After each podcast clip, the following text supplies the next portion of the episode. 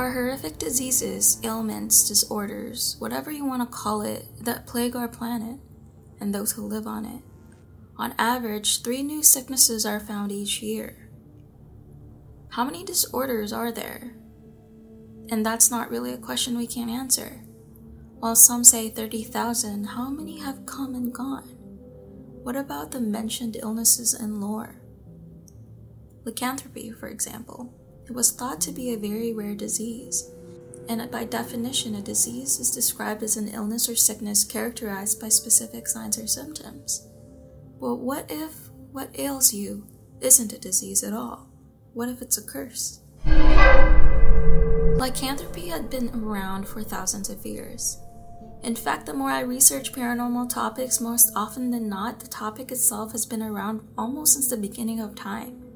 In this case, the first mention of man to wolf transformation, to our knowledge, was found in a poem called the Epic of Gilgamesh from 2100 BC.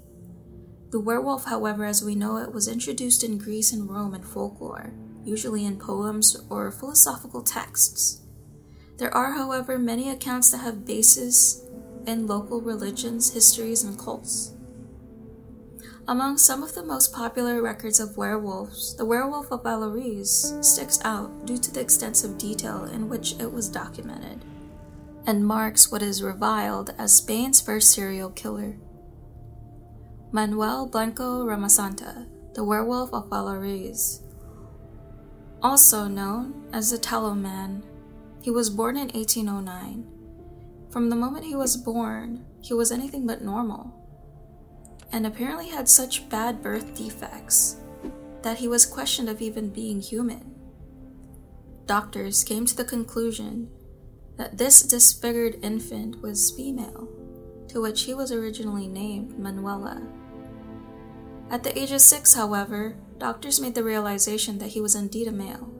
Due to the disfiguration of his birth defects, they couldn't tell at the time when he was born and at the time, boys and girls were both raised and treated very differently.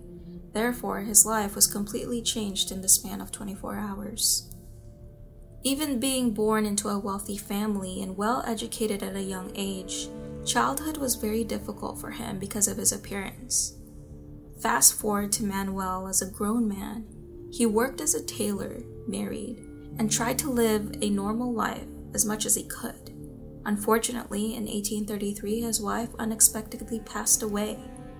And when this happened, he decided to change careers and become a hybrid of a traveling salesman and a guide where he took people through the mountains of Castile and Cantabria.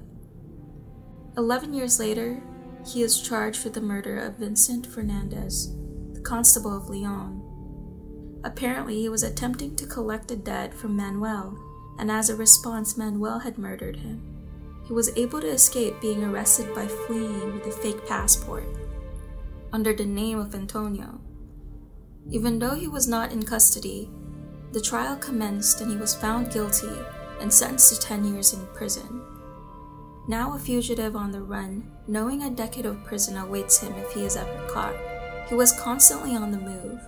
He was able to take the position once again as a guide in Rebordechao, this time mainly hired by women and children. After he was hired, those who worked with him started dying. There were also homicides throughout Rebordechao and neighboring towns. Manuel, responsible for the murders, was able to delay suspicion by sending letters to his victims' families, saying they would be away on vacation. He then began selling items that belonged to his victims, which happened to be those who paid him for his guide services for which he was obviously caught by a local, and eventually, word circulated that Manuel was responsible for the slew of murders. However, there were no concrete evidence to support the claims. Some of the victims were so badly maimed, some family members even had a difficult time identifying them. Eventually, a formal accusation came out against Manuel for taking the fat from his victims to make and sell soap throughout the town, which was proven to be true. He was at last arrested in 1852 in Nombela and later transferred to Allariz, where he stood trial for the murder of 13 different people ranging from 10 to 47. He pled guilty to all charges, and this was where the story gets hairy. During his confession, he stated that he had been cursed and only committed his crimes after the curse, which turned him into a wolf. He recalls the first time he experienced the transformation. He was approached by two wolves while in the mountains, where he himself suddenly transformed and stayed a wolf for many days.